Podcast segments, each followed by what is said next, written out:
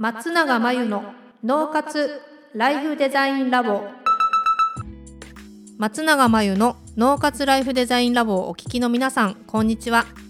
メンタルコーチの松永です。この番組では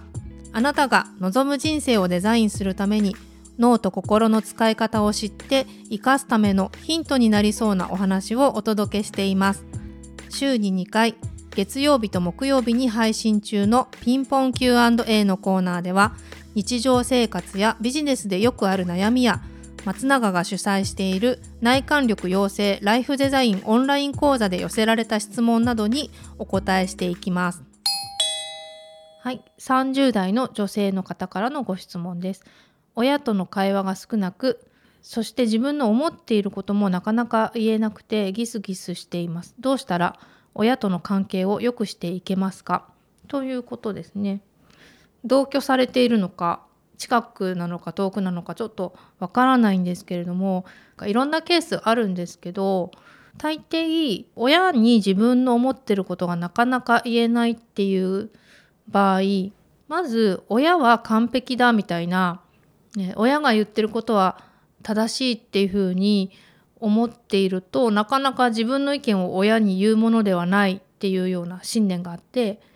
もともと自分が思ってること意見の食い違いっていうのを表現してこなかったっていうケースもあります。まあ、ギスギスしているとか関係を良くするっていうこと以前に実際は親も人間だし自分も人間だしお互いの価値観の違いとか意見の食い違いとかまたは親が明らかに正しくないことを言っている場合もあります。一番良好な関係っていうのはお互いが思っていることを伝える、え批判するとかではなくて伝え合うことができてそしてその違いを受け入れてっていうのが、まあ、理想的な形なわけですよね。そうするとまずは自分が思っていることを伝えてみるっていうのが一つ。で今まででもそれがあまりにできてこなかったんであれば急には難しいと思うんですけど前提として親も不完全なものだっていうことを受け入れておいて自分の伝えることもあくまでも自分の意見だっていうことも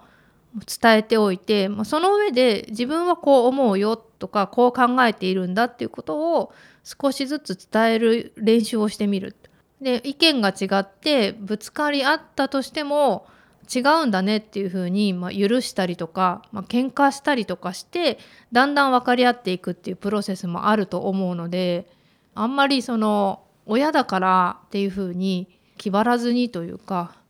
やってみたらいいのかなというふうに思うんですけどもしかしたらそもそも自分の意見とか思ってることを言うっていうのが難しいのかもしれないのでそういった場合は小さなことから練習していくとか小出しにしてってもいいと思うので思ってることを自分から伝えるっていうことを意識して見てほしいなというふうに思います。まあ、ぶつかっちゃってもいいんじゃないかなと思うんですよね。あんまり抑えてるともう意見がないとかもしくは賛成なんだと思われてる可能性もあるのでやはり伝えないと向こうもわからないと思うのであのぶつかり合ってでもいいから伝えてみるっていうのは一つ方法かなと思うんですけどただねあの無駄に喧嘩をしたり揉めたりする必要はないので自分から腹を割って自分の気持ち自分の感情や意見思ってること考えてること価値観っていうのを伝えるというイメージですね。はい、